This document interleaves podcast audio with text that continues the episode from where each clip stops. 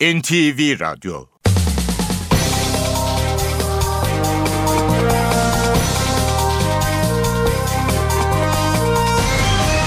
İşe Giderken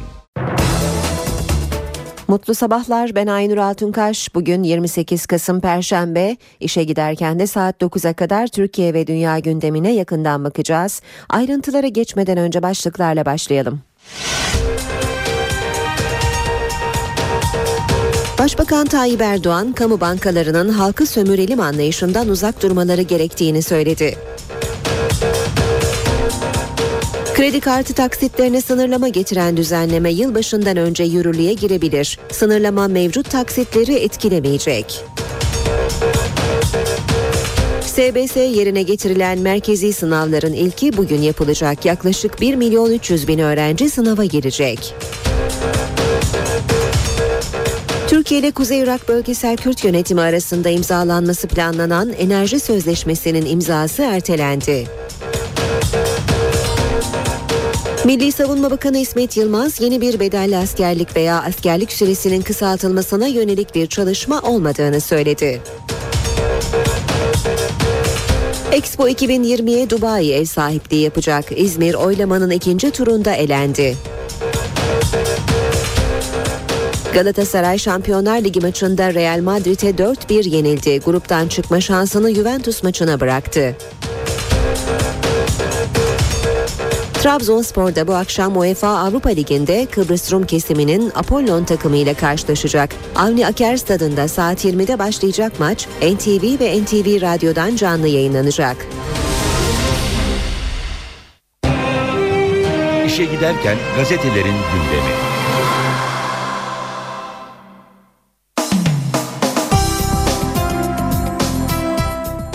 Şimdi basın özetlerine başlayacağız. İlk gazete Hürriyet, bilgisayardan cezayı sildiler. UYAP'ta skandal diyor Hürriyet.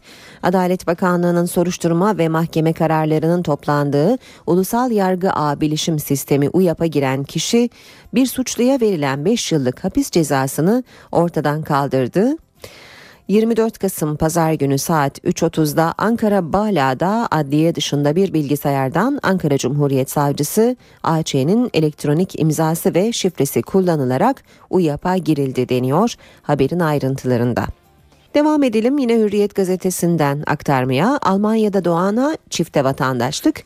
Almanya'da Hristiyan Birlik'le Sosyal Demokrat Parti arasında sürdürülen görüşmelerde anlaşma sağlanarak büyük koalisyon kuruldu deniyor haberin devamında.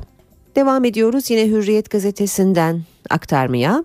Mucize Kurtuluş, Türk Hava Kurumu'nun yeni aldığı 3 uçaktan biri olan Piper PA-44 tipi çift motorlu eğitim uçağı Türkiye'ye getirilirken Bulgaristan'da buzlanma sebebiyle araziye indi.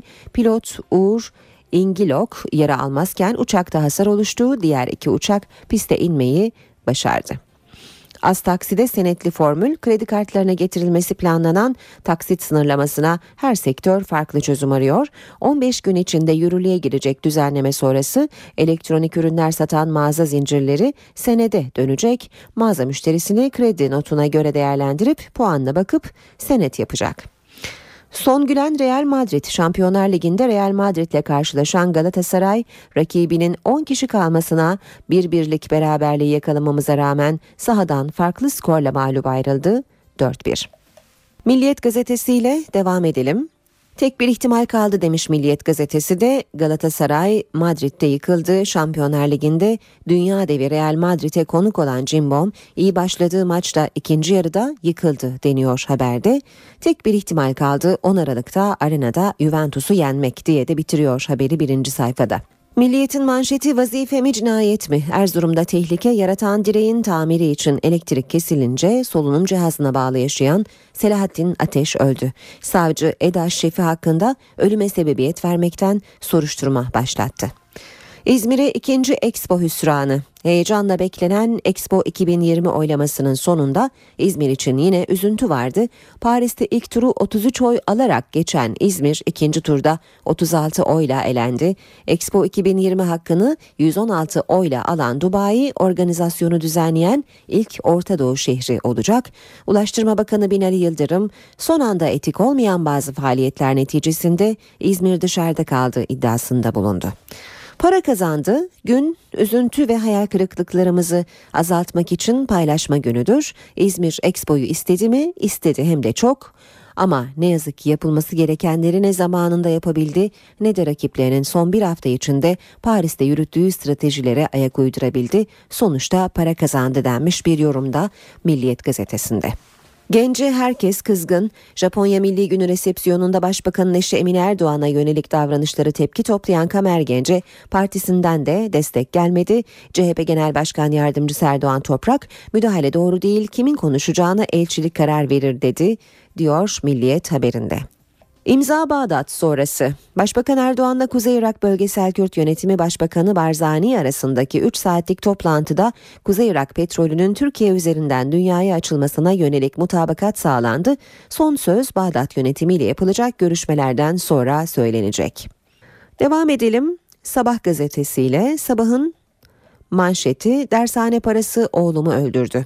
Dershane borcu yüzünden cezaevine girince oğlu intihar eden Emine Sipahi'nin açıklamalarını görüyoruz sabahta.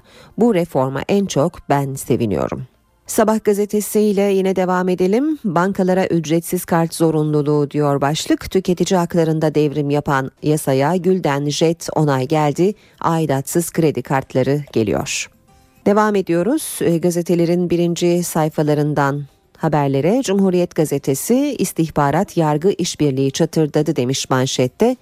Hakimler ve Savcılar Yüksek Kurulu yargıçların yanıltıldığını savundu, mitçileri suçladı deniyor haberin devamında. Radikal gazetesiyle devam ediyoruz. Radikal'in manşeti yüzüme bakamadılar. BDP milletvekili Pervin Buldan, faili meçhule kurban giden kocasının katilleriyle yüzleşmek için gittiği duruşmayı anlattı. Yüreğimde fırtınalar koptu. Ben onların yüzüne baktım ama onlar yüzüme bakamadılar. Sanıklara çocuk sayıları soruldu. Eşim öldürüldüğü gün çocuğumu doğurdum. Babasız büyüdü. Devam ediyoruz basın özetlerine Zaman gazetesiyle Zaman'ın manşeti ya başka memur alınmaz ya da vergileri arttırırız. Dershane öğretmenlerinin kamuya alınmasını değerlendirmiş Maliye Bakanı Mehmet Şimşek. Kamuya 2014'te 50 bin öğretmen alımının yapılacağı şeklindeki açıklamalar tartışılıyor. Bakan Şimşek bütçede harcamaları artıracak değişiklik yapılamayacağını söyledi. Başbakanımız kadroları Milli Eğitim Bakanlığı'na verelim, diğer birimlere hiç eleman almayalım derse bizim için talimattır dedi. Daha fazla alım için tedbir gerektiğini belirten Şimşek ya borçlanmamız ya da vergileri arttırmamız lazım ifadesini kullandı. Yeni Şafak gazetesiyle devam edelim. Raporlu sabotaj diyor Yeni Şafak'ta manşette. Dershane tartışmaları sürerken SBS yerine bugün ve yarın yapılacak merkezi sınavlar öncesi sabotaj girişimi yaşandı. İzmir Konak'ta sınav yapılacak okullarda görevlendirilen 70 öğretmenin sağlık raporu alması üzerine durumu fark eden Milli Eğitim Bakanlığı önlem aldı. Ve Habertürk gazetesine de bakalım. Habertürk'te manşet Lufthansa'yı korkutan tablo. Türk Hava Yolları Almanya'da 11 ayda 3 milyon yolcu taşıyınca Alman şirketi Lufthansa ortaklığı bitirme kararı aldı deniyor. Haberin ayrıntılarında. En deli fayı oynattı. Bir diğer başlık Marmara sallandı.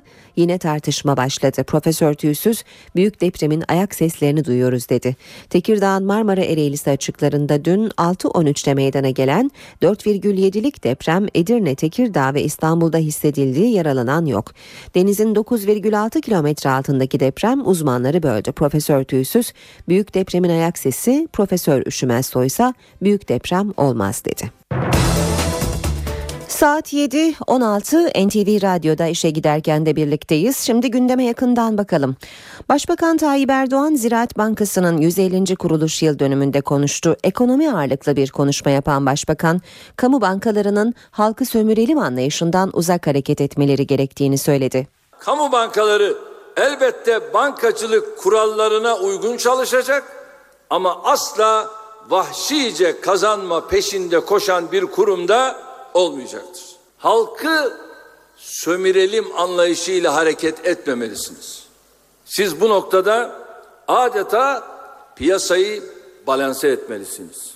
Bakınız 2002 yıl sonunda Ziraat Bankası'nın görev zararı 16 milyar liraydı. Son 10 yıl içinde 36 milyar lira kar elde etti. Bunun da 21 milyar lirasını devlete vergi ve temettü olarak devretti. Faiz lobisinde bu 21 milyar nerede kalırdı? Oranın patronunda kalırdı. Ama şimdi millete gidiyor. 11 yıl önce banka çiftçiye yüzde 59 faiz oranıyla kredi veriyordu. Şu anda yüzde sıfır ile 6 arasında bir faiz oranıyla çiftçiye kredi veriyor. Bankacılık Düzenleme ve Denetleme Kurumu Başkanı Muhkim Öztekin, kredi kartına taksit sınırlaması getiren düzenlemenin yılbaşından önce yürürlüğe girebileceğini söyledi. Öztekin, sınırlamanın mevcut taksitleri etkilemeyeceğini de belirtti. Ziraat Bankası'nın 150. kuruluş resepsiyonunda konuşan Öztekin, gıda ve akaryakıt için mevcut durumda taksit yapılmasa da bankaların alışverişin ardından belli bir ücret karşılığı kampanya olarak uyguladığı ödenen tutarı taksitlendirme veya erteleme uygulamalarının da yeni tedbirlerin yürürlüğe girmesiyle ortadan kalkacağını açıkladı. Öztekin diğer sektörlere ilişkin taksit sınırları için de öteleme yapılabileceğini belirtti. Kredi kartı harcamalarında ürünlere göre taksitlendirme tüketiciyi tasarrufa yöneltmeyi amaçlıyor. Uzmanlar düzenleme ile kredilerin azalacağını, bankaların kredileri kontrollü vereceğini ve böylece cari açığın düşeceğini söylüyor. Peki tüketici bu duruma nasıl bakıyor? Kredi kartı taksitlerine sınırlandırma getiriliyor. Ürün türüne göre taksit yapılacak, ortalama taksit sayısı 9'da sınırlandırılacak. Gıda ve akaryakıtta taksit kalkacak. Beyaz eşya ve mobilyada 12 ay, elektronik ve kuyumculukta 6 ay taksit yapılabilecek. Biz Türk halkı olarak fazla muhasebe yapamıyoruz maalesef. Hani kredi kartı olunca da cebimizde çok rahat harcama yapıyoruz. Hani bütçemize göre sınırlandırma olursa daha iyi olur. Otomobil kredilerinde 60 ay olan vade ise 48 aya indiriliyor. Araçlarda kredi alımı da bedelin %60 ile sınırlandırılıyor. İnsanlar kendi bütçelerini yapamıyorlar. Aldıkları maaşların karşılığında harcamalarını düzenleyemiyorlar, ayarlayamıyorlar. Herkes bir borç içerisinde oluyor. Ben kesinlikle doğru buluyorum. Tüketicilerin çoğu sınırlandırmayı doğru bulsa da temkinli yaklaşanlar da var. Bence bu sınırı kişilerin kendisinin belirlemesi gerekiyor. Böyle yukarıdan bir dayatmayla işte 3 tane taksit yapabilirsiniz, 4 taksit yapabilirsiniz. Çok doğru bulmuyorum ama e, genel olarak evet yani bir sınırlamasının olması gerekiyor. İşe giderken Cumhurbaşkanı Abdullah Gül kanunu onayladı. Tüketici haklarında yeni dönem başlamış oldu. İşte yeni düzenlemelerle birlikte gelen köklü değişiklikler. Bankalara müşterilerine aidatı olmayan bir kredi kartı sunma zorunluluğu geldi. Kusurlu malın iade süresi 2 yıla çıktı. Cumhurbaşkanı Abdullah Gül 7 Kasım'da Meclis Genel Kurulu'nda kabul edilen yeni tüketiciyi koruma kanununu onayladı. Kanun tüketici kredileri ve kredi kartları ile ilgili sözleşmeler, ayıplı malların iadesi ve reklamlar gibi birçok alanda köklü değişiklikler getiriyor. Bankalar artık kredi sözleşmelerinde talimatları açık olarak belirtecek. Ayrıca yıllık üyelik aidatı veya herhangi bir ücret tahsil etmedikleri bir kredi kartı türü sunmak zorunda olacak. Tüketici herhangi bir gerekçe göstermeden ve ceza ödemeden tüketici kredisi sözleşmesinden 14 gün, taksitle satış sözleşmesinden de 7 gün içinde vazgeçebilecek. Ön ödemeli konut satışında devir veya teslim tarihine kadar sözleşmeden gerekçesiz dönebilecek. Kanuna göre ayrıca satıcı tüketiciye teslim tarihinden itibaren 2 yıl süresince kusurlu maldan sorumlu olacak. Bu süre konut veya tatil amaçlı taşınmaz mallarda 5 yıl olarak uygulanacak. Tüketicilerin 3 bin liraya kadar olan uyuşmazlıkları için mahkeme yerine hakem heyetlerine başvurmalarına da yeni düzenlemeyle olanak sağlandı. Kamuoyunda saadet zinciri olarak da bilinen piramit satış sistemi de yasaklandı. işe giderken CHP Tunceli Milletvekili Kamer Genç'in önceki gün Japonya Milli Günü'nde konuşma yapan Başbakanın eşi Emine Erdoğan'a sen burada hangi sıfatla konuşuyorsun diye bağırmasına iktidar kanadından tepki yağdı. Avrupa Birliği Bakanı Egemen Bağış Kamer Genç'in haddini aştığını ve CHP'nin gerekli adımları atmasını istedi. Kamer Genç ise kendisini savundu. Maalesef ana muhalefet partimizin tipik haleti ruhiyesini yansıtan bir milletvekili orada haddini aşmış, küstahça, terbiyesizce uluslararası konukların huzurunda haddini aşacak cümleler kurmuştur. Ben bu konuda CHP yönetiminin atacağı adımları merakla bekliyorum. AK Partili 20'ye yakın kadın milletvekili de topluca kameraların karşısına geçti. Kadın vekiller adına konuşan Grup Başkan Vekili Berma Satır konuyu yargıya taşıyacaklarını söyledi. Bir kadın e, devlet büyüğün, büyüğün eşine olduğu için olabilir. O konuda çalışacağız. Kamer Genç resepsiyonda yaşananları anlattı, kendini savundu. Emine Hanım'a dedim ki siz hangi sıfatla konuşuyorsunuz? O kadar. Yani dediğim laf bu. Yani ben Emine Erdoğan'a herhangi bir sataşmam olmamıştır. Herhangi, herhangi kendisine göre e, yani bir hareketim olmamıştır. Ve en ufak kendisini rencide eden bir sözüm de olmamıştır. Genç kendisiyle ilgili linç kampanyası yürütüldüğü görüşünde. E, Kamer Genç bizim yolsuzluklarımızdan e, uğraşıyor. Ne yapalım? E, bu Kamer Genç'i işte böyle linç kampanyasıyla susturalım. Kamer Genci sadece AK Parti'den değil partisinden de eleştiri var. CHP sözcüsü Haluk Koç Kamer Genç'in tavrının hoş olmadığını söyledi ama yaptırım sorusu üzerine AKP'li Zeyt Aslan örneğini verdi. Konu MHP ve BDP'nin de gündemindeydi. Japonya Büyükelçiliğinde yaşanan bazı olaylar var. Bunlar hoş olaylar değil. Bunların onaylanması, takdir edilmesi hiç kimse tarafından düşünülemez. Bunu öncelikle söyleyeyim. Kadının toplumun ve yaşamın her alanında söz sahibi olmasını savunan bir partiyiz. CHP sözcüsü Haluk Koç'a Kamer Genç'e yaptırım olacak mı sorusu yöneltildi. Zahit Aslan'a AKP ne yaptıysa onu yapar.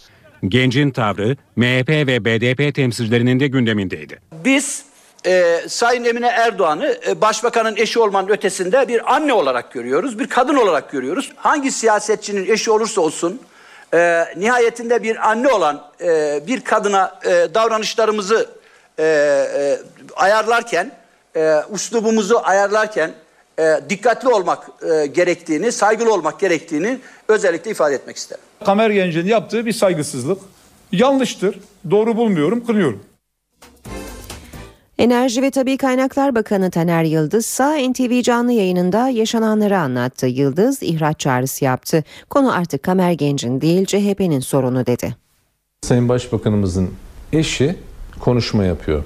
Konuşma yapılırken e, siz hangi sıfatla burada konuşuyorsunuz diye birisi bağırdı. İlk baştan anlamadım. E, ilk baştan korumaların yanına gittiğini gördüm ama korumalara bana dokunamazsınız dedi. Ben de işin açığı çok sinirlendim ve o zaman ben size söylüyorum burayı lütfen terk edin. Terbiyesizlikle yapmayın. Böyle bir şey konuşamazsınız diye biraz da sert bir dille e, söyledim. Kamer Genç'in problem olmaktan çıkmıştır bu konu. Kendisi zaten sınırların çok dışarısındadır ve e, ne insani ne de bir milletvekiline yakışacak bir terbiyeden zaten uzaktır. Ama bu konu CHP'nin konusudur. Bu e, artık bize, ülkemize zarar vermek de olduğunu görüyoruz. Orada bedava içkiyi bulmuş ve ondan sonra da iyice sarhoş olmuş diye düşünecektir diye ancak böyle olayı izah edebiliyorum. Yani biz Kamer Genç denen adamdan sürekli e, mahcubiyet duymak durumunda mıyız? O yüzden ben CHP'nin bu manada belki de ihraç kaydıyla e, mutlaka bu konuyu görüşmesi gerektiğine inanıyorum. Çünkü bundan sonra kredibilitesi konuşulacak olan e, Kamer Genç değil CHP'nin kendisi olacaktır. Meclis Genel Kurulu'nda da tansiyon yüksekti. CHP'li Nur Serter'in hükümetin eğitim politikasını ele, Nur Serter hükümetin eğitim politikasını eleştirince genel kurulda ikna odası tartışması yaşandı. Grubunuza mı E, grubumuzu kastettiler herhalde. Kimi Yoksa kişiye mi? Hanımefendi öğretmeni ne, ne yapmış? Sayın Aydın. Hangi etki? Öğretmenlerin sorunlarını anlatmak için kürsüye gelen CHP İstanbul Milletvekili Nur Serter'in sözleri mecliste tartışmaya neden oldu. AKP okula çarşaf ve türbanla gelenleri başbakana İslam'ın yüce halifesi diyenleri Atatürk'e kafatasçı ve nazi diyerek aşağılayanları göz bebeği gibi korumaktadır. İşte AKP'nin öğretmen modeli tam da budur. Serter'in eleştirilerine yanıt AK Parti Grup Başkan Vekili Ahmet Aydın'dan geldi. Bunu konuşacak olan en son kişi sizsiniz. Bu millet bu ikna odalarını unutmadı. Gidin geçmişinize bakın derim. Kimin ideolojik bakış, açısıyla eğitime baktığı, kimin ideolojik bak- bakış açısıyla öğretmene baktığı, öğrenime baktığı çok açık ortadadır. Dershane düzenlemesi de meclisin gündemindeydi. Dershaneler tıpkı KCK paralel yapılanması gibi diyen AK Parti Ardahan Milletvekili Orhan Atalay kameraların karşısına geçti ve sözlerine açıklık getirdi. Ben yine savunuyorum görüşlerimi. Bu kabilden eğer bir örnek verilmişse yani belki haddini de aşmış ya da maksadını aşmış bir örnek de olabilir ama sadece bir örnekleme kabilinden bir sözdür. Bundan ötesi haşa değildir yani. AK Parti Genel Başkan Yardımcısı Numan Kurtulmuş sıvı kaybına bağlı rahatsızlık nedeniyle hastanede. Kurtulmuş'un sağlık durumu iyi. Numan Kurtulmuş sağlık durumuna ilişkin Twitter hesabından bir açıklama yaptı.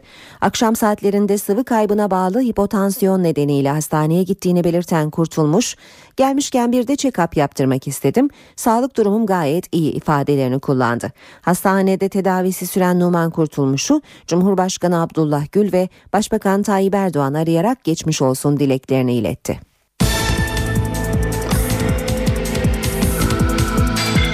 İşe giderken Bugün 1 milyon 290 bin öğrenci için sınav günü. SBS yerine getirilen merkezi sınavların ilki yapılacak. 6 dersten yapılacak sınav iki oturumda gerçekleşecek. Bu yıl bazı ilkler de var.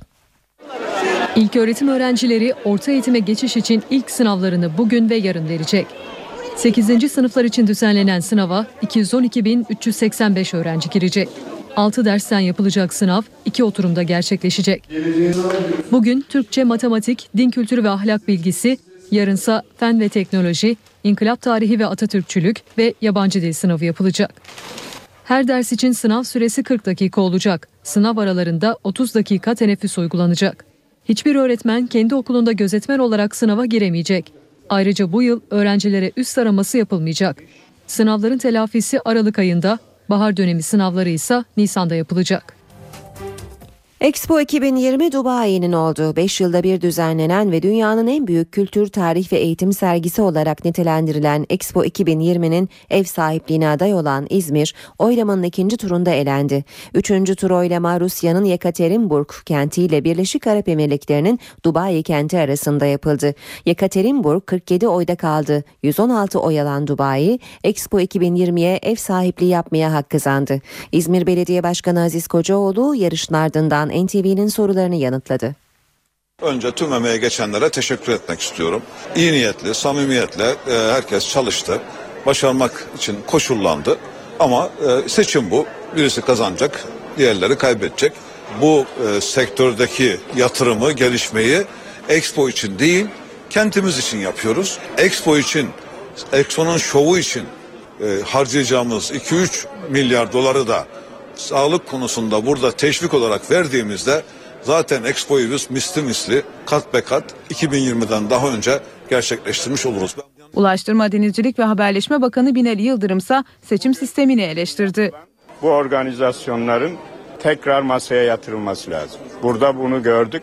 Bu organizasyonların seçim yöntemlerinin e, yapılan etik olmayan çalışmaların bir kez daha gözden geçirilmesi ve buna olan güne, güven kaybının tekrar e, giderilinceye kadar aslında bu konu üzerinde çalışmak gerekiyor. Başbakan Recep Tayyip Erdoğan, kamu bankalarının halkı sömürelim anlayışından uzak durmaları gerektiğini söyledi. Kredi kartı taksitlerini sınırlama getiren düzenleme yılbaşından önce yürürlüğe girebilir. Sınırlama mevcut taksitleri etkilemeyecek. SBS yerine getirilen merkezi sınavların ilki bugün yapılacak. Yaklaşık 1 milyon 300 bin öğrenci sınava girecek. Türkiye ile Kuzey Irak Bölgesel Kürt Yönetimi arasında imzalanması planlanan enerji sözleşmesinin imzası ertelendi. Milli Savunma Bakanı İsmet Yılmaz yeni bir bedelli askerlik veya askerlik süresinin kısaltılmasına yönelik bir çalışma olmadığını söyledi. Expo 2020'ye Dubai ev sahipliği yapacak. İzmir oylamanın ikinci turunda elendi. Galatasaray Şampiyonlar Ligi maçında Real Madrid'e 4-1 yenildi. Gruptan çıkma şansını Juventus maçına bıraktı. Trabzonspor'da bu akşam UEFA Avrupa Ligi'nde Kıbrıs Rum kesiminin Apollon takımıyla karşılaşacak. Avni Aker stadında saat 20'de başlayacak olan maç NTV ve NTV Radyo'dan canlı yayınlanacak. İşe giderken gazetelerin gündemi.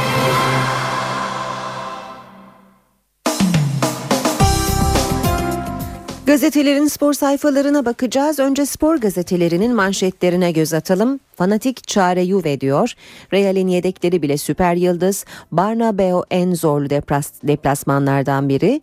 Belki Real bize birkaç gömlek fazla ama bu kadar da değil. Galatasaray 26. dakikada 10 kişi kalan kazanmak için olağanüstü bir çaba göstermeyen İspanyol ekibinden fark yerken hiçbir direnç gösteremedi. Taraftarını kahretti ancak her şey bitmedi. 10 Aralık'ta arenada Juventus'u yenersek Devler Ligi'nde üst tura çıkacağız. Mancini %80 Juve dese de bekleyip göreceğiz diyor fanatik. Fotomaç gazetesi Eray topa bak, bak Eray bak diyor manşette. Kaleyi bulan 4 şutta gol oldu. Muslera'nın yokluğunda kaleyi koruyan Eray İşcan, Barnabeo'da çerçeveyi bulan her şutta topu ağlarında gördü. Şampiyonlar Ligi'nde Real, Madrid, Real Madrid'den iki maçta 10 gol yiyen Aslan taraftarını kahretti ama yine de umutlar bitmedi.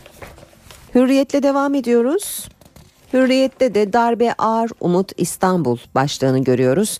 Galatasaray 10 kişilik Real Madrid'e farklı kaybetti ama Juventus'u yenerse tur atlayacak.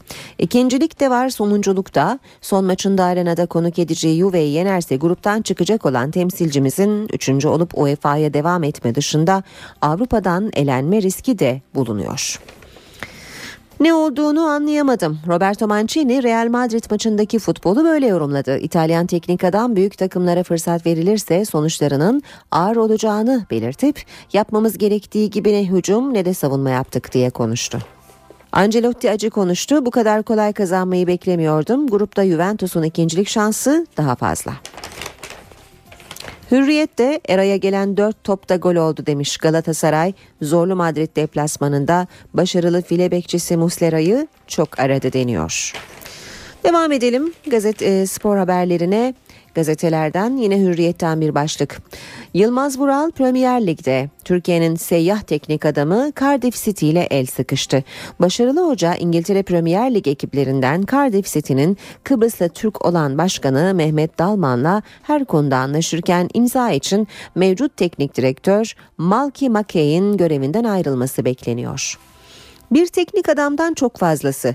Sarı lacivertli takımı hemen her istatistikte zirveye taşıyan Ersun Yanal'ın sırrı karakteri. İşte Fenerbahçe'nin futbol beyninin bilinmeyen yönleri. Hiçbir teknolojik gelişmeyi kaçırmaz, adaletlidir, formayı bilimsel verilere göre dağıtır, futbolcularının bindikleri otomobilde bile eşit olmalarını ister, berabere kalmaktansa yenilmeyi göze alır. Avrupa'ya fırtınayı hatırlatacağız. Reşit Akçay zamanında Avrupa'yı sarsan Trabzonspor'u yeniden oluşturacaklarını söyledi. Bordo Mavililerin Apollon maçı öncesinde başarılı hoca işler beklediğimiz gibi gittiğinde 32 takımın içine girmenin sevincini ve mutluluğunu camia olarak e, yaşamış olacağız diye konuştu. Hatırlatalım e, maç bugün NTV ve NTV Radyo'dan canlı yayınlanacak. Saat 20'de başlayacak karşılaşma. Orman müjdeyi veriyor. Vodafone isminden gelen paranın 23 milyon doları devlete ödenecek. Gençlik ve Spor Genel Müdürlüğü ile Beşiktaş Kulübü arasında stadın yapımına dair protokolün bugün Başkan Fikret Orman tarafından Ankara'da imzalanması bekleniyor. Böylece resmi prosedür tamamlanacak. Başbakan Erdoğan'ın da 15 Aralık sonrasına temel için gün vermesi bekleniyor denmiş haberin devamında. Geçelim Milliyet gazetesinin spor sayfalarına. Okuyacağımız ilk başlık Buzdan aslanlar. Real Madrid, Ronaldo'nun tribünde Benzema'nın kulübede oturduğu maçta 64 dakika 10 kişi oynamasına rağmen Galatasaray'a acı bir ders verdi deniyor haberde. Milliyet gazetesinden aktarmaya devam edelim. Emre devreyi kapadı. Sarı lacivertli ekip Beşiktaş derbisi öncesi Emre Belezoğlu şokuyla sarsıldı. Antrenmanda çime takılan yıldız futbolcunun sağ ayak bileğindeki zarda yırtık tespit edilirken tedavisine başlandı. Ve son başlık Kafkaf bombardımanı 91-87. Eurocup E grubunda Romanya'nın Pliosti takımını ağırlayan Pınar Karşıyaka savunmada aksasa da hücumdaki mükemmel performansıyla sonuca ulaştı. 7. maçında 5. galibiyetini alarak liderlik yarışından kopmadı. İşe giderken. Türkiye ve dünya gündeminden ayrıntılara bakmaya devam edelim. Türkiye ile Kuzey Irak Bölgesel Kürt Yönetimi arasında imzalanması planlanan dev enerji sözleşmesinin imzası ertelendi. Enerji Bakanı Taner Yıldız ertelemenin gerekçelerini NTV yayınında anlattı. Başbakan Recep Tayyip Erdoğan ve Kuzey Irak Bölgesel Yönetimi Başbakanı Neçirvan Barzani 3 saat görüştü. Ama Kuzey Irak petrollerini Avrupa'ya taşıyacak o dev enerji işbirliği anlaşmasına imza atmadı. Gerekçeyi Enerji Bakanı Taner Yıldız anlattı. Sayın Maliki'nin Türkiye ziyaretinden önce Sayın Başbakanımız bu ziyareti e, bütün noktalarıyla beraber e, hassas bir şekilde hazırlanmasını istiyor. Komşu bir e, ülkemize, kardeş bir ülkemizle muhtemel bütün e, pürüzlerin de bu manada kaldırılmasını istiyor. Bağdat'ın hassasiyetlerinin dikkate alınacağını ve Bağdat'la görüşmelerin ardından imza atılacağını söyleyen Yıldız ayrıca Türkiye'ye gelecek petrolün miktarı, paranın paylaşımı gibi konularda mutabakata varıldıktan sonra adım atılacağını söyledi. Mutlaka bu gelirlerin kendilerinin tespit ettiği oranda bölüştürülmesi lazım.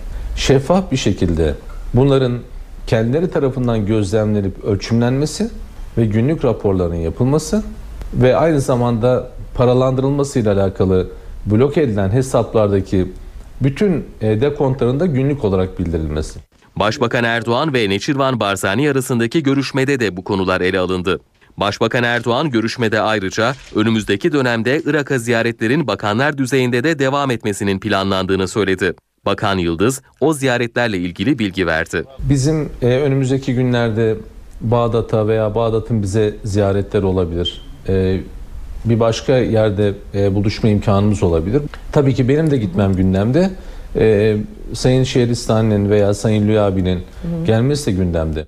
Dışişleri Bakanı Ahmet Davutoğlu Tahran'da İran Cumhurbaşkanı Hasan Ruhani ve mevkidaşı Cevat Zarif'le görüştü. İki ülkenin Dışişleri Bakanları Suriye'de ateşkes çağrısında bulundu. Tahran'da Ekonomik İşbirliği Teşkilatı toplantısına katılan Dışişleri Bakanı Ahmet Davutoğlu, İran Cumhurbaşkanı Hasan Rouhani ve Dışişleri Bakanı Cevat Zarif'le ayrı ayrı bir araya geldi. Görüşmelerde ikili ilişkiler ve Suriye başta olmak üzere bölgesel konular ele alındı. Her iki bakan da Suriye'de çatışmaların sona erdirilmesi çağrısında bulundu. Suriye'deki gelişmeleri endişeyle takip ediyoruz. Tüm çabalarımız mümkünse Cenevre konferansından önce ateşkesin sağlanması yönünde. Tabii e, Cenevre 2 sürecinin başarılı olması için alanda da bir sükunetin göreceli bir e, e, ateşkesin sağlanması konusunda da müttefikiz. Cenevre konferansına kadar yaklaşık iki aylık bir sürenin bulunduğunu hatırlatan Davutoğlu, Suriye'deki insani durumun her geçen gün kötüleştiğine dikkat çekti. Ahmet Davutoğlu, Türkiye'nin İran'ın nükleer programı konusunda varılan uzlaşmadan en çok memnun olan ülkeler arasında olduğunu da vurguladı. Dışişleri Bakanı Davutoğlu, İran Cumhurbaşkanı Hasan Ruhani'nin 17 Aralık'ta Türkiye'ye gelmesini beklediğini söyledi. Davutoğlu Twitter hesabında İran ziyaretini değerlendirdi. Dışişleri Bakanı İran ziyaretinde Cumhurbaşkanı Ruhani'ye Cumhurbaşkanı Abdullah Gül'ün mesajlarını ilettiğini belirtti. Davutoğlu, İran Cumhurbaşkanı'nın 17 Aralık'ta Şebi Aruz töreni dolayısıyla Türkiye'ye gelmesini beklediklerini söyledi. 22 Ocak'ta düzenlenmesi öngörülen 2. Cenevre Konferansı davetine hem Esad yönetimi hem de Suriyeli muhaliflerden olumlu yanıt geldi. Konferans için ikna edilemeyen tek taraf Özgür Suriye ordusu. Şam yönetiminden yapılan açıklamada Beşar Esad'ın meşruiyetini yitirdiği ve geçiş hükümetinde yer almaması gerektiği görüşleri net ifadelerle reddedildi. Suriye Ulusal Konseyi Başkanı Ahmet Carba da konferansa katılacaklarını açıkladı. Carba, İran'ın görüşmelere katılması için öncelikle Suriye halkına karşı yürüttüğü savaşı sonlandırması gerektiğini vurguladı.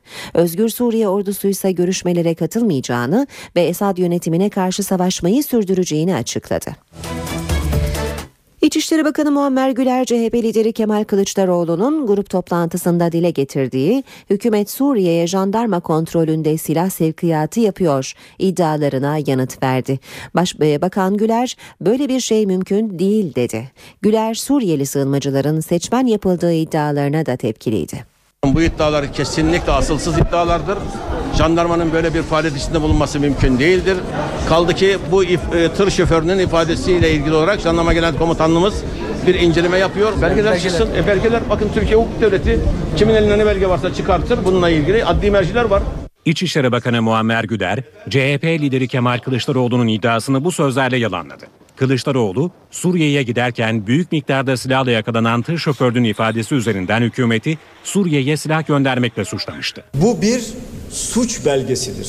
Siz Suriye'ye silah sevkiyatı yapıyorsunuz, Türkiye'de üretiyorsunuz, tıra yüklüyorsunuz, jandarma kontrolünde gönderiyorsunuz oraya.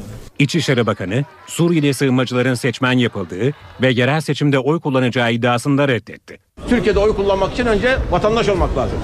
Şu anda Türkiye'de geçici barındırma statüsüyle bulundurulan kalan vatandaşların da e, Suriyelilerin de hiçbirisi Türkiye Cumhuriyeti vatandaşlığına geçirilmemiştir. Böyle bir niyette yoktur. Milli Savunma Bakanı İsmet Yılmaz mevcut durumda yeni bir bedelli askerlik veya askerliğin süresinin kısaltılmasına yönelik çalışmaları olmadığını açıkladı. Yılmaz bedelli söylentilerinin asker kaçağı sayısını arttırdığına da dikkat çekti. Bedelli var mı? Orada verdiğim cevabı aynen tekrarlıyorum. Yeni bir bedelli yok. Gerek yedek subayların yine o kanundaki ibareyi kullanmakta 6 aylık süresini 4 aya indirme veya 5 aya indirme gibi bir çalışmanız var mı? Yok. E, bedelli çalışmanız mı var? O da yok. E peki niye yok? 500-600 bin arasında bir bakayamız var. Bir yoklama kaçağımız var. Askere gelmiyor. Ha gelmemesinin gerekçesi ha bedelli çıkacak. Ha bedelli çıkacak. Dolayısıyla biz dedik ki daha önce de gerek affı gerek bedelli çok dile getirmemek lazım. Eğer bunu dile getirirseniz o zaman askere gitme düşüncesi olanlar da ya bak bedelli çıkıyormuş o halde ben gitmeyeyim. Bedellinin yaşı düşüyormuş ben gitmeyeyim. Bedellinin bedeli düşüyormuş ben gitmeyeyim der. Dolayısıyla bizim de istediğimiz bir husus değildir. Genelkurmay Başkanlığımız derse ki bizim silahlı kuvvetlerdeki ihtiyaç mevcudumuz kadro durumumuz bu sayıya düşmüştür. Bundan fazlasına gerek yoktur diye bir açıklama bir görüş bize iletmediği sürece şu anki mevcut durum itibariyle e, bizim ne bedelli çalışmamız vardır ne de askerliği farklı alandaki askerliği süresini indirme gibi bir çalışmamız vardır. NTV Radyo Yeni saate başlıyoruz. Herkese günaydın. Ben Aynur Altunkaş. Stüdyoda Gökhan Abur var. Birazdan hava durumunu konuşacağız. Önce gündemin başlıklarını hatırlayalım. Başbakan Recep Tayyip Erdoğan, kamu bankalarının halkı sömürelim anlayışından uzak durmaları gerektiğini söyledi. Kredi kartı taksitlerini sınırlama getiren düzenleme yılbaşından önce yürürlüğe girebilir. Sınırlama mevcut taksitleri etkilemeyecek. SBS yerine getirilen merkezi sınavların ilki bugün yapılacak. Yaklaşık 1 milyon 300 bin öğrenci sınava girecek. Türkiye ile Kuzey Irak Bölgesel Kürt Yönetimi arasında imzalanması planlanan enerji sözleşmesinin imzası ertelendi.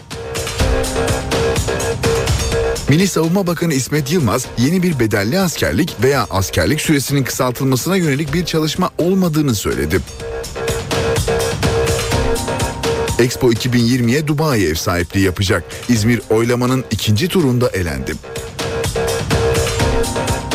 Galatasaray Şampiyonlar Ligi maçında Real Madrid'e 4-1 yenildi. Gruptan çıkma şansını Juventus maçına bıraktı. Trabzonspor'da bu akşam UEFA Avrupa Ligi'nde Kıbrıs Rum kesiminin Apollon takımıyla karşılaşacak. Avni Aker stadında saat 20'de başlayacak olan maç NTV ve NTV Radyo'dan canlı yayınlanacak. Kasım ayı e, sona ermek üzere e, çok değişik hava e, koşulları görüyoruz. Bir gün Lodos'la ısınıyoruz, ertesi gün Poyraz'la üşüyoruz. Şimdi Balkanlarda kar yağışı var ama bu yağışlar Türkiye'ye gelir mi? Trakya derken Marmara'da kar yağışı olur mu? Yanı sıra yağmurlar nerelerde kuvvetli olur? Kafalar çok karışık bir sürü soru var. Biz de Gökhan Abur'a soralım. Nedir bugün beklediğimiz hava şartları? Evet söylediğiniz gibi Balkanlarda kar yağışı başladı, dün başladı. Bu yağışlar ya hatta bir gece evvel başladı ve giderek e, kuvvetlendi ve sınırımıza kadar yaklaştı.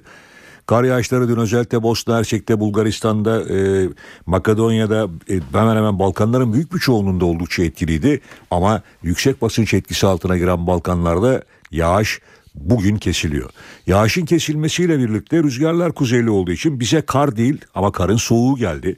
Dün Trakya'da soğuma başlamıştı. Sabah erken saatlerde gece yarısından sonra özellikle Bulgaristan'daki yağış e, Kırklareli civarında sınır bölgesinde yer yer kar yağışlarına sebep oldu ama bugün aralıklarla devam edip yağış etkisini kaybedecek. Bugün Yağışlar bakımından yine birkaç gündür olduğu gibi riskli bölgelerimiz, riskli illerimiz var. Özellikle Tekirdağ, Kocaeli, Doğu Karadeniz'de Rize, Artvin. Doğuda ise Van, Bitlis, Batman ve Diyarbakır arasındaki yağışların çok daha güçlü olmasını bekliyoruz. Şu an itibariyle zaten İstanbul, Kocaeli, Zonguldak, Samsun, Giresun, Trabzon, Artvin, Van, Elazığ arasında yağmur aralıklarla devam ediyor. Bursa, Afyonkarahisar, Adana, e, Hatay'da ise puslu bir hava var. İlerleyen saatlerdeki şu anda Osmaniye'de yağış devam ediyor. Hatay, Adana, Osmaniye arasındaki bölgede yer yer kısa süreli de olsa etkili sağanak yağmur geçişleri görülecek. Hava soğuyor dedim. Bugün Marmara soğuyor, Batı Karadeniz bölgesi soğuyor. Şu anda ülkemizin en soğuk bölgelerinden bir tanesi Karabük Kastamonu arasındaki bölge. Orada sıcaklıklar bir hayli düşük. Bu gece soğumayla birlikte gece saatlerinden itibaren İç Anadolu bölgesinin Marmara'nın e, doğu kesimlerinin yükseklerindeki yağışlar yer yer karla karışık yağmura dönebilir. Ama ilerleyen saatlerde ve özellikle yarın havanın soğumasıyla yağışlar doğuda daha da kuvvetlenecek ve doğudaki yağışlar kuvvetlenirken havanın soğumasıyla birlikte bu yağışlar kar ve karla karışık yağmura dönecek ki doğudaki kar yağışlarının cumartesi günü de aralıklara devam etmesini bekliyoruz. Cumartesi günü batıda yağış etkisini kaybedecek. Pazar günü ise ülkenin genelinde yağış yok. Cumartesi günü Batı Akdeniz ve Ege'de başlayacak sıcaklık yükselişi. Pazar günü Marmara'yı ve iç kesimlerde etkisi altına alacak ve yeniden yeniden sanki bahar gelmiş gibi sıcaklıklar 15-16 derecelere kadar İstanbul'da da çıkabilecek. Son derece değişken söylediğiniz gibi hava koşulları var. Dikkatli olmakta fayda var diyorum. Bakın dün kısa süreli İstanbul'da yağış oldu. Yer yer kuvvetli sağanak olacağını iki gündür, üç gündür e, NTV Radyo'da ve NTV hava evet, raporlarında söylemiştik. Ama dün çok kaza vardı. Dün İstanbullular çok sıkıntılı anlar yaşadı. Çok sayıda trafik kazası Bu oldu. sabahta e, kaza haberleri evet, var. Evet. E, ne kadar uyarsak da İstanbul gerçeği bu sanırım değiştiremiyoruz. Çok dikkatli olmak lazım ve e, kış lastiğiniz yoksa arabalar özellikle kış lastiği de olsa bu tip yağışlı havalarda çok dikkatli olun. Çünkü frene bassanız bile araba kayıp gidip öndeki arabaya çarpabiliyor. Evet. Gökhan Abur teşekkür ben ediyoruz. Ben teşekkür ediyorum. İşe giderken gazetelerin gündemi.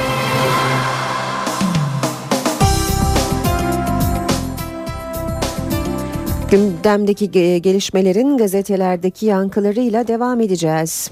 Milliyet gazetesiyle başlayalım. Vazife mi cinayet mi diyor Milliyet manşette. Erzurum'da tehlike yaratan direğin tamiri için elektrik kesilince solunum cihazına bağlı yaşayan Selahattin Ateş öldü. Savcı Edaş Şefi hakkında ölüme sebebiyet vermekten soruşturma başlattı. Yine milliyetten başlık gence herkes kızgın. Japonya Milli Günü resepsiyonunda Başbakanın eşi Emine Erdoğan'a yönelik davranışları tepki toplayan Kamer Gence partisinden de destek gelmedi. CHP Genel Başkan Yardımcısı Erdoğan Toprak müdahale doğru değil kimin konuşacağına elçilik karar verir dedi. BDP'li Altan Tan genci kınarken AK Parti'den Belma Satır olayı yargıya taşıyabileceklerini açıkladı. İmza Bağdat sonrası Başbakan Erdoğan'la Kuzey Irak Bölgesel Kürt Yönetimi Başbakanı Barzani arasındaki 3 saatlik toplantıda Kuzey Irak petrolünün Türkiye üzerinden dünyaya açılmasına yönelik mutabakat sağlandı. Son söz Bağdat yönetimiyle yapılacak görüşmelerden sonra söylenecek. Erdoğan görüşmede Erbil'e gelmeyi planladığını, Irak Başbakanı Maliki'yi Türkiye'de ağırlamayı istediklerini aktardı. Hürriyetle devam edelim. Bilgisayardan cezayı sildiler. UYAP'ta skandal. Adalet Bakanlığı'nın soruşturma ve mahkeme kararlarının toplandığı Ulusal Yargı Ağ Bilişim Sistemi UYAP'a giren kişi bir suçluya verilen 5 yıllık hapis cezasını ortadan kaldırdı. 24 Kasım Pazar günü saat 3.30'da Ankara Bala'da adliye dışında bir bilgisayardan Ankara Cumhuriyet Savcısı AÇ'nin elektronik imzası ve şifresi kullanılarak UYAP'a girildi. Halkım beni affetsin. Letonya'nın başkenti Riga'da geçen hafta bir süpermarketin çatısı çökmüş, 54 kişi ölmüştü. Başbakan istifa etti. Devam ediyoruz hürriyetten yine bir başlıkla az takside senetli formül kredi kartlarına getirilmesi planlanan taksit sınırlamasına her sektör farklı çözüm arıyor. 15 gün içinde yürürlüğe girecek düzenleme sonrası elektronik ürünler satan mağaza zincirleri senede dönecek. Mağaza müşterisini kredi notuna göre değerlendirip puanına bakıp senet yapacak. Umutlar İstanbul'a. Şampiyonlar Ligi'nde Real Madrid'le karşılaşan Galatasaray 4-1 yenildi. Tur umudu İstanbul'daki Juventus maçına kaldı. Sabahla devam edelim. Dershane parası oğlumu öldürdü diyor sabah manşetinde. Dershane borcu yüzünden cezaevine girince oğlu intihar eden Emine Sipahi bu reforma en çok ben seviniyorum demiş. Yine bir başlık bankalara ücretsiz kart zorunluluğu. Tüketici haklarında devrim yapan yasaya Gülden Jet onay. İşte tüketici haklarında çağ açan düzenlemeler. Krediye habersiz sigorta artık yasak. Sözleşmede yazılı olmayan masraflar tüketiciye ödetilemeyecek. İnternetten alışverişte cayma süresi 2 haftaya çıktı. Elektrik, telefon, internet aboneliklerinde tüketici sözleşmeyi istediği zaman feshedebilecek. Basın özetlerine devam edelim. Zaman gazetesi var sırada. Ya başka memur alınmaz ya da vergileri arttırırız. Kamuya 2014'te 50 bin öğretmen alımının yapılacağı şeklindeki açıklamalar tartışılıyor. Bakan Şimşek e, bütçede harcamaları arttıracak değişiklik yapılamayacağını söyledi. Başbakanımız kadroları Milli Eğitim Bakanlığı'na verelim, diğer birimlere hiç eleman almayalım derse bizim için talimattır dedi. Daha fazla alım için tedbir gerektiğini belirten Şimşek ya borçlanmamız ya da vergileri arttırmamız arttırmamız lazım ifadesini kullandı. Cumhuriyetle devam edelim. İstihbarat yargı işbirliği çatırdadı diyor Cumhuriyet manşette. Hakimler ve Savcılar Yüksek Kurulu yargıçların yanıltıldığını savundu. MİTçileri suçladı denmiş haberde. Radikalde manşet yüzüme bakamadılar. BDP milletvekili Pervin Buldan faili meçhule kurban giden kocasının katilleriyle yüzleşmek için gittiği duruşmayı anlattı. Yüreğimde fırtınalar koptu. Ben onların yüzüne baktım ama onlar yüzüme bakamadılar. Sanıklara çocuk sayıları soruldu. Eşim öldürüldüğü gün çocuğumu doğurdum. Babasız büyüdü. Star'la devam ediyoruz. Ölüm yolculuğu benimle başladı. Tuğlayı çekersem herkes altında kalır diyen Mehmet Ağar'a eteklerindekini dök çağrısı demiş Star. Ağar, Şahin ve Eken'in de sanık olduğu faili meçhul davasında eski özel harekatçı Çark'ın nüfus müdürü Abdülmecit Baskın cinayetindeki rolünü ölüm yolu benimle başladı diye itiraf etti.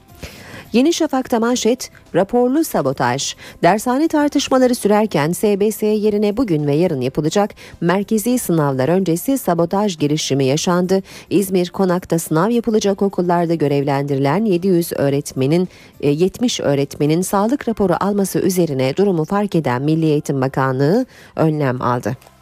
Habertürk'te bitirelim basın özetlerini manşet Lufthansa'yı korkutan tablo. Türk Hava Yolları Almanya'da 11 ayda 3 milyon yolcu taşıyınca Alman şirketi Lufthansa ortaklığı bitirme kararı aldı. NTV Radyo İşe giderken de beraberiz saat 8.18 bu bölüme başkent gündemiyle başlıyoruz. Karşımızda NTV muhabiri ee, Özden Erkuş var. Özden günaydın.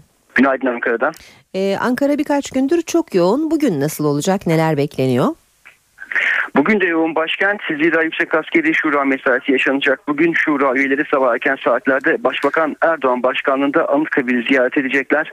Daha sonra Yüksek Askeri Şura kış dönemi toplantısı içinde Genelkurmay Karargahı Çakmak Salonu'nda bir araya gelecekler. Cumhurbaşkanı Abdullah Gül Yüksek Askeri Şura üyelerine Çankaya Köşkü'nde öğle yemeği verecek. Akşam saatlerinde ise Yüksek Askeri Şura toplantısında alınan kararların Cumhurbaşkanı Abdullah Gül'e sunulmasını ardından da kamuoyuyla paylaşılmasını bekliyoruz. Başbakan Tayyip Erdoğan başkanlığındaki toplantıda ama gündem Türk Silahlı Kuvvetleri'nin harbi hazırlık durumu olacak. Özellikle Suriye sınırında alınan ve alınması gereken tedbirlerin masaya yatırılacağı şurada Türk Silahlı Kuvvetleri'nin bu kapsamda ortaya çıkan yeni ihtiyaçları da değerlendirilecek. Yine çözüm sürecinde gelinen nokta ve alınacak tedbirlerde şurada konuşulacak konular arasında yer alıyor. Şurada aynı zamanda generallerin rütbede bekleme sürelerini 4 yıldan 3 yıla indirecek olan TSK personel kanunundaki değişiklik taslağı Jandarma Genel Komutanlığı'nda gerçekleşmesi planlanan yapısal değişikliğinde ele alınması bekleniyor. Şunu hemen belirtelim. E, Şura'nın kış dönemi toplantılarında terfi ve atama dosyaları görüşülmüyor ve saat 18.30'da da Şura kararlarının açıklanması bekleniyor. Ama Şura dışında da başkente yoğun bir gün bekliyor bugün. Mecliste İnsan Hakları İnceleme Komisyonu toplanacak ve Mülteciler Alt Komisyonu'nun Suriyeli sığınmacılarla ilgili hazırladığı rapor görüşülecek. Suriyeli sığınmacılara ilişkin son resmi açıklama dün İçişleri Bakanı Muammer Güler'den gelmişti.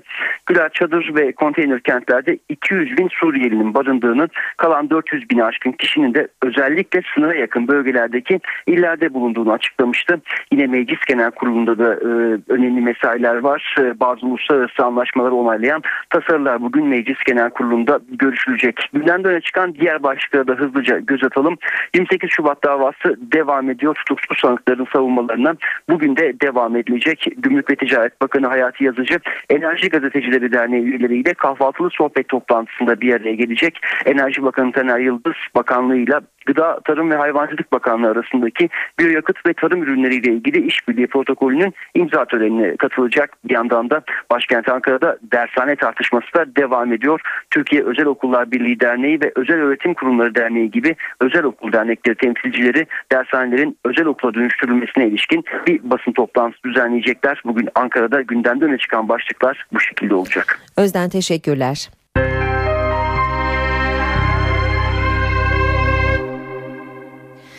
Faili meçhul cinayetler davasının ilk duruşmasında Ziya Bandırmalıoğlu tahliye edildi. Böylece 12 sanıklı davanın tek tutuklusu olarak eski özel harekatçı Ayhan Çarkın kaldı. Duruşmada davanın hem sanığı hem de tanığı olan Ayhan Çarkın mahkeme heyetinin sorularını yanıtladı.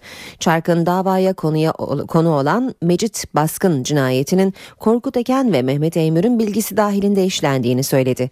Diğer sanıklarsa bu iddiayı reddetti. İfadesi telekonferans yoluyla alınan Eski Özel Harekat Dairesi Başkanı İbrahim Şahin, Mecit baskın olayıyla ilgimiz yok bu adam uyduruyor şeklinde konuştu. İlk duruşmanın ardından mahkeme heyeti davanın tutuklu sanıklarından Ziya Bandırmalıoğlu'nu tahliye etti. Ayhan Çarkı'nın e, tutukluluk halinin ise devamına karar verildi. Ayrıca Çarkı'nın akıl sağlığının tespiti için 3 hafta süreyle hastaneye sevk edilmesi kararlaştırıldı. Silahların konuşul, konuştuğu Ankara Gücü Başkanlık seçimleriyle ilgili Ankara Emniyet Müdürlüğü operasyon düzenledi. 27 kişi gözaltına alındı. Kumar, gasp ve şantaj çetesini takibi alan Ankara polisi teknik takip sırasında Ankara Gücü seçimlerinde olay çıkaran gruba ulaştı. Değişik adreslerde 27 kişi gözaltına alındı. Gasp, şantaj, tehdit ve adam yaralama suçlarından sabıkası bulunan zanlıların bugün savcılığa sevk edilmesi bekleniyor. Çete üyeleri 2012 yılında yapılan ve Haluk Ilıcan'ın başkan seçildiği kongrede bir kişiyi silahla yaralamıştı.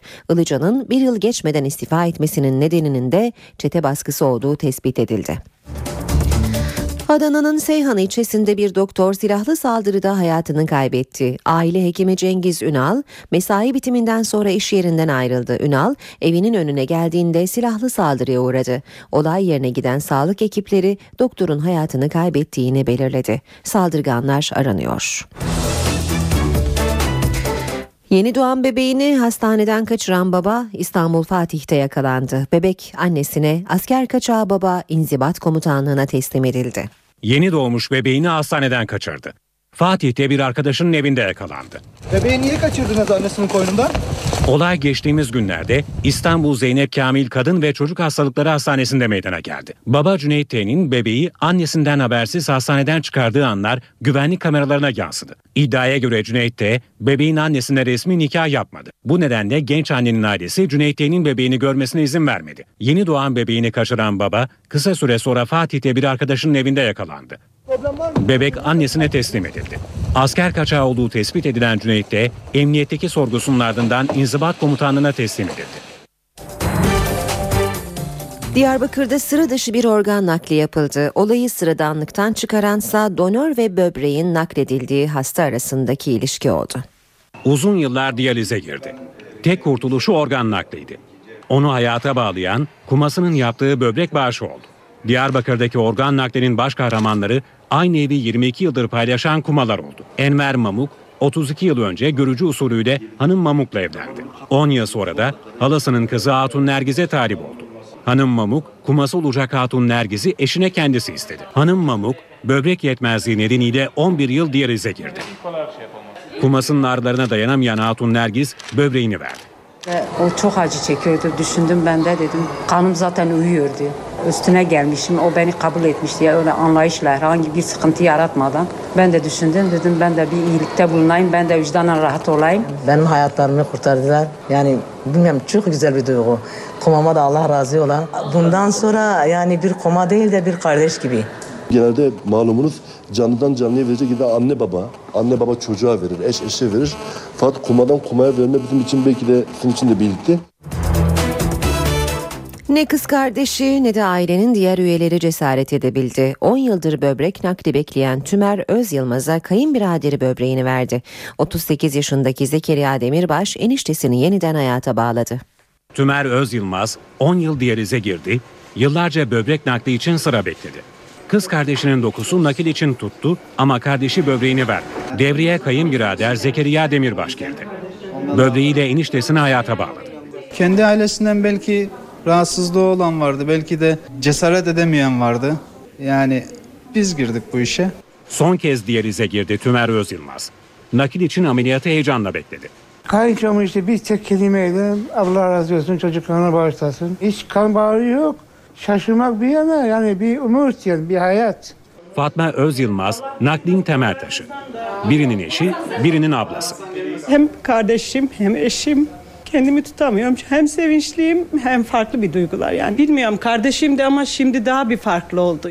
Ve ameliyat sonrası. Nakil başarıyla tamamlandı. Acayip huzurluyum. Ondan sonra çok iyi hissediyorum kendimi. Çok da mutlu hissediyorum. İşte eniştem ayağa kalkıyor. Tümer Özyılmaz, kayınbiraderinin böbreğiyle diyalizden kurtuldu, ayağa kalktı. Çok mutluyum, çok sevinçliyim. Allah herkese bu bağışım nasip etsin. Kayınçomdan, doktorlarımızdan hepsinden teşekkür ediyorum. Türkiye'de diyalize giren 50 bin hasta var. Bunların 25 bini böbrek nakli için sıra bekliyor. Eşin ailesinden böbrek nakline ise ender rastlanıyor. İstanbullular dün güne depremle uyandı. Marmara Ereğlisi'nde meydana gelen 4,7 büyüklüğündeki deprem akıllara yine olası İstanbul depremini getirdi. Uzmanlardan farklı görüşler geldi. Marmara Ereğlisi 4,7 büyüklüğünde depremle sarsıldı. NTV yayınında konuşan Okan Tüysüz bu bir öncü deprem değil dedi. Ancak 7'nin üzerinde bir deprem şaşırtıcı olmaz diye ekledi. Bunun bir e, uyarıcı olarak dikkate alınması e, gerekir. Çünkü bu fay üzerinde herhangi bir anda 7'nin üzerinde bir deprem olması bizler için çok şaşırtıcı olmaz. Böyle bir beklentimiz zaten var. Profesör Doktor Ahmet Ercan'a göre ise 2045'e kadar büyük bir deprem beklenmiyor. Bunun arkasından büyük bir deprem gelir mi derseniz ben gelmez derim. Ben gelmeyeceği kanısındayım. E, halen daha önceden söylemiş olduğum gibi 2045'ten daha önce burada bir deprem beklentisi içinde değilim. Ancak Ercan, Rusya'dan gelen doğalgazın Marmara Ereğlisi açıklarında depolandığını hatırlattı ve uyardı. Biz Türkiye Cumhuriyeti olarak Rusya'dan gelen artık gazı biriktiriyoruz. Bu biriktirme yerinin e, biriktirme yerinin tam altında da deprem olacak deprem olacak ocak var. Türkiye'de akıllı şehircilik kavramı kentsel dönüşümle konuşulmaya başlandı. Yeşil binalar, organik bahçeler, kendi enerjisini kendi üreten şehir altyapıları. Bazen hayal bile gelebilecek akıllı şehircilik ögeleri artık hayatımızda yerini almaya başladı. İstanbul'da bugün akıl, dün akıllı şehircilik zirvesi vardı. E, bu ve daha fazlası bu zirvede konuşuldu. Dünya nüfusunun %70'i kentlerde yaşıyor. 20 yıl içinde bu oran daha da artacak. Bu da kentlerde sıkıntıları artıracak. Dünya Akıllı Kentler Zirvesi'nde sektör temsilcileri bu konuları tartıştı, fikir alışverişi yaptı. Çocuk burada oturuyor, çok uzak bir yere e, taşınarak götürülüyor. Neden böyle yapılıyor? Çünkü çocuğun yakınında bir okul yok. Peki siz ne yapmalısınız? Siz orada çocuğun yaşadığı yerle hatta iş yerini, okulunu, sağlık merkezini, eğitim merkezini yan yana koymalısınız. Bu yaklaşımda bir yılın çalışma var. Türkiye'de bu alanda çok önemli bir şans gelişti. Türkiye'de özellikle kentsel dönüşüm süreciyle birlikte akıllı şehircilik kavramı oluşuyor. Bu konuda öncü şehirlerin başında Kanada Vancouver geliyor. Yıktığımız alanlarda nasıl bir yenileşme yapabiliriz? Nasıl caddeler, nasıl bulvarlar, nasıl sokaklar, nasıl okullar, nasıl parklar, insanların yaşamdan ne istiyorsa bulabileceği akvaryumlar, kongre merkezleri vesaire modern ve yeni bir kenti kurmak için elimizde böyle bir olanak var. At yarışları özelleşiyor. AK Parti milletvekilleri at yarışlarının özelleştirilmesiyle ilgili kanun teklifini meclis başkanlığına sundu. Teklife Teklifle özelleştirmeyi kazanan firmaya at yarışlarını düzenleme ve at yarışlarına ilişkin yurt içinden ve yurt dışından bahis kabul edebilme imkanı sağlanıyor. Kanun teklifiyle Gıda, Tarım ve Hayvancılık Bakanlığı'na ait yarışlar için kullanılan taşınmazlarla bunlar üzerindeki yapı ve tesislerin sözleşme süresince bedelsiz olarak at yarışları düzenleme lisansı sahibinin kullanımına verilmesinin de önü açılıyor. Teklifte engelliler içinse kendisi veya eşi engelli memurların engellilik durumundan kaynaklanan yer değiştirme taleplerinin karşılanması için özellikle düzenlemeler yer alıyor. BIST 100 endeksi 667 puan azalışla %0,88 oranında değer kaybetti ve 74.896 puandan kapandı. Bu sabah dolar 2 lira 2 kuruş, euro 2 lira 75 kuruştan işlem görüyor. Euro dolar paritesi 1.36, dolar yen 102 düzeyinde. Altının onsu 1241 dolar, kapalı çarşıda külçe altının gramı 81, çeyrek altın 135 liradan işlem görüyor. Brent petrolün varili 112 dolar. Başbakan Recep Tayyip Erdoğan, kamu bankalarının halkı sömürelim anlayışından uzak durmaları gerektiğini söyledi. Kredi kartı taksitlerine sınırlama getiren düzenleme yılbaşından önce yürürlüğe girebilir. Sınırlama mevcut taksitleri etkilemeyecek. SBS yerine getirilen merkezi sınavların ilki bugün yapılacak. Yaklaşık 1 milyon 300 bin öğrenci sınava girecek. Türkiye ile Kuzey Irak Bölgesel Kürt Yönetimi arasında imzalanması planlanan enerji sözleşmesinin imzası ertelendi. Milli Savunma Bakanı İsmet Yılmaz yeni bir bedelli askerlik veya askerlik süresinin kısaltılmasına yönelik bir çalışma olmadığını söyledi. Expo 2020'ye Dubai ev sahipliği yapacak. İzmir oylamanın ikinci turunda elendi. Galatasaray Şampiyonlar Ligi maçında Real Madrid'e 4-1 yenildi. Gruptan çıkma şansını Juventus maçına bıraktı. Trabzonspor'da bu akşam UEFA Avrupa Ligi'nde Kıbrıs Rum kesiminin Apollon takımıyla karşılaşacak. Avni Aker stadında saat 20'de başlayacak olan maç NTV ve NTV Radyo'dan canlı yayınlanacak. Dünyanın gündeminden haberlerle devam edeceğiz işe giderken saat 8.39 olmak üzere. Tayland'da hükümet karşıtı gösteriler hafta başından bu yana devam ediyor. Hükümet karşıtları 48 saat aşkın süredir çeşitli bakanlık binalarının önünde kamp kurmuş durumda. Göstericiler amaçlarının ülke genelindeki tüm hükümet binalarını ele geçirip hükümeti işlemez hale getirmek ve Başbakan Yingluck Shinawtra'yı istifaya zorlamak olduğunu söylüyor. Asya'nın doğusunda gerilim tırmanıyor. Nedeni Pekin'in birçok ülkenin hak iddia ettiği Doğu Çin denizinde hava savunma sahası ilan etmesi. Daha önce Doğu Çin denizindeki tartışmaları uzaktan takip eden Amerika Birleşik Devletleri bu kez olaya dahil oldu. Doğu Çin denizinde sular ısınıyor. Çin'in hafta sonu Doğu Çin denizinde İngiltere'nin üçte ikisi büyüklüğünde bir alanı hava savunma sahası ilan etmesi bölgedeki gerilimi bir anda tırmandırdı. Japonya, Güney Kore, Tayvan, Çin'in tek taraflı kararına tepki gösterdi. Söz konusu bölgede tarafların karşılıklı hak iddia ettiği adalar bulunuyor. Pekin'in kararını tanımadığını açıklayan Japonya, haklarını koruyacağını duyurdu. Gerilimi tırmandıran etkenlerden biri de Amerika Birleşik Devletleri'nin gelinen noktada duruma doğrudan müdahil olması. Daha önce bölgedeki tartışmalı adalar konusunda Japonya'ya destek sözü veren Washington bu defa desteğini sözde bırakmadı. Guam adasından kalkan 2 B-52 bombardıman uçağı Çin'in ilan ettiği sahada Pekin'e bilgi vermeden uçuş gerçekleştirdi. Çin, Amerikan uçaklarının uçuşlarını izlediğini belirtmekle yetindi. Pekin ayrıca söz konusu bölgeyi kontrol etme yeteneğine sahibiz açıklamasını yaptı. B-52'lerle ilgili olarak Washington'dansa bölgede gerçekleştirilen düzenli uçuşların parçasıydı açıklaması geldi. Böylesi gergin bir ortamda bir taraftan gelebilecek yanlış bir adımın bölgede büyük çaplı bir krize neden olabileceği belirtiliyor. İtalya tarihi bir güne tanıklık etti. Ülkenin 77 yaşındaki eski başbakanı Silvio Berlusconi senatodan ihraç edildi. Dokunulmazlığını yitiren Berlusconi'nin tutuklanabilmesinin de önü açılmış oldu.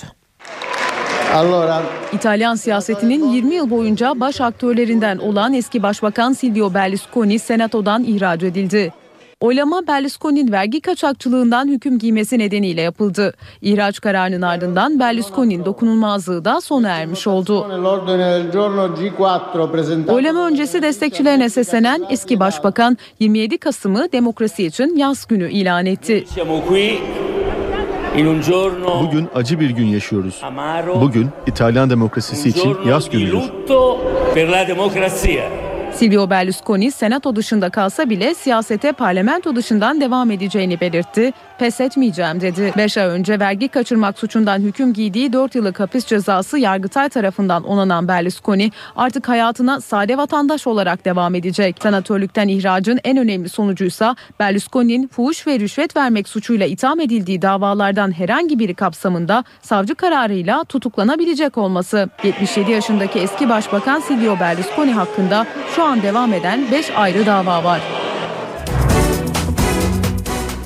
Letonya Başbakanı Valdis Dombrovskis, başkent Riga'da 54 kişinin ölümüyle sonuçlanan süpermarket faciası nedeniyle istifa etti. 52 yaşındaydı ve ülkenin en uzun süre iş başında kalan başbakanıydı. Trajedi ve sonuçlarını dikkate alırsak parlamentodan açık destek gören yeni bir hükümete ihtiyaç duyuluyor.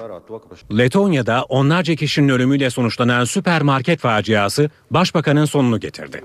Başbakan Valdis Dombrovskis facianın tüm siyasi sorumluluğunu üstlenerek görevinden istifa etti. Dombrovskis istifasını Cumhurbaşkanı Anders Berzins'le bir buçuk saat süren görüşmesinin ardından açıkladı. Süpermarketin çökmesinin ardından hükümet inşaat projelerini yeterince denetlemediği için eleştiri alıyor. Cumhurbaşkanı Andris Berzins hafta sonunda süpermarketin çatısının çökmesini cinayet olarak nitelemiş ve sorumluların adalet önüne çıkarılması için bağımsız soruşturma yürütülmesini istemişti.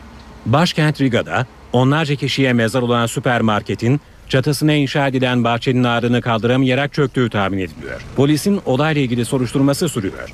Facianın sorumluluğunu üstlenerek istifa eden 42 yaşındaki Dombrovskis, ülkenin en uzun süre iş başında kalan başbakanıydı. 2009'da göreve başlayan Dombrovskis, Letonya'nın iflasa sürüklenmesinin önlenmesinde en büyük payı olan kişi olarak kabul ediliyordu. 1 Ocak'ta Euro bölgesine girecek olan ülkenin başbakanın istifasıyla siyasi belirsizliğe sürüklendiği yorumları yapılıyor. Birçok ünlü filmde imzası olan ünlü yapımcı Arnon Milchan yıllarca İsrail adına casusluk yaptığını itiraf etti. 1960'larda ona bu görevi veren kişi ise tanıdık bir isim. Club, Dövüş Kulübü, Pretty Woman, Özel Bir Kadın, LA Confidential, Los Angeles Sırları. Ünlü yapımcı Arno Milka'nın imza attığı 120'den fazla filmden sadece bazıları. Bu bilinen yönü. Bilinmeyen yönünü ise bir İsrail televizyon programını açıkladı. Milkan yıllarca İsrail adına casusluk ve silah tüccarlığı yaptığını söyledi. Ünlü yapımcı programda ülkem için hayatımı kaç defa riske attım. Gurur duyuyorum. Bunu ülkem için yaptım dedi. 1944'te bugünkü İsrail topraklarında doğan Milkan, 1960'larda İsrail'in bugünkü Cumhurbaşkanı Şimon Peres tarafından göreve çağrıldığını söyledi. Milkan, İsrail'in nükleer silah elde etmesinde önemli rol oynayan Bilimsel İlişkiler adlı büroya yıllarca destek sağlamış. Hatta ünlü yönetmen Sidney Polak'tan da yardım görmüş. İsrail istihbaratı konuyla ilgili henüz bir açıklama yapmadı. Arnon Milkan'ın yaklaşık 4 milyar dolar serveti olduğu tahmin ediliyor. Yahudilerin 8 gün sürecek en önemli dini bayramlarından Hanuka, bugün güneşin batışıyla başladı. Dün güneşin batışıyla başladı. İbrani takvimine göre 8 gün sürecek Hanuka bayramı Yahudiler arasında ışık bayramı olarak da anılıyor. Bayram boyunca Hanuka şamdanının her gün bir kolu yakılıyor. Işığın sönmemesi gerekiyor. Hanuka bayramı 8 gün boyunca her gün devam eden dini ritüellerle kutlanıyor. Günlük ibadette güneş battıktan bir buçuk saat sonra şamdanlar dışarıdan görülecek pencere önüne konulup mumlar yakılıyor. Evlerde kızartma yemekler pişiriliyor. Çocuklar topaç çeviriyor. İbranice Sevivon olarak adlandırılan topaçın etrafında burada büyük bir mucize gerçekleşti yazıyor. Cumhurbaşkanı Abdullah Gül de bir mesajla Musevi vatandaşların Hanuka bayramını kutladı. Cumhurbaşkanı mesajında Musevi vatandaşlarımız dün olduğu gibi bugün de her sahada başarılı çalışmalarını sürdürmektedir. Bu çabaların ülkemizin parlak yarınlarının en el birliğiyle inşasında önemli bir işlevi yerine getirdiğine inanıyorum dedi.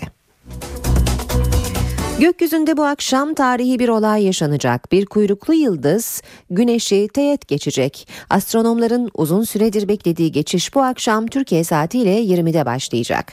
İson adı verilen gök cismi güneşe bu kadar yakından geçen ilk kuyruklu yıldız olacak. Eğer güneşin etkisiyle parçalanmazsa dünyadan gündüz de görülebilecek parlaklığa erişecek. Astronomi meraklıları İson kuyruklu yıldızının geçiş anını bugün Türkiye saatiyle 20'den itibaren NASA'nın Google Hangout'la ortaklaşa yapacağı yayın sayesinde canlı olarak izleyebilecek. Bu haberle işe giderken sona erdi. Hoşçakalın. NTV Radyo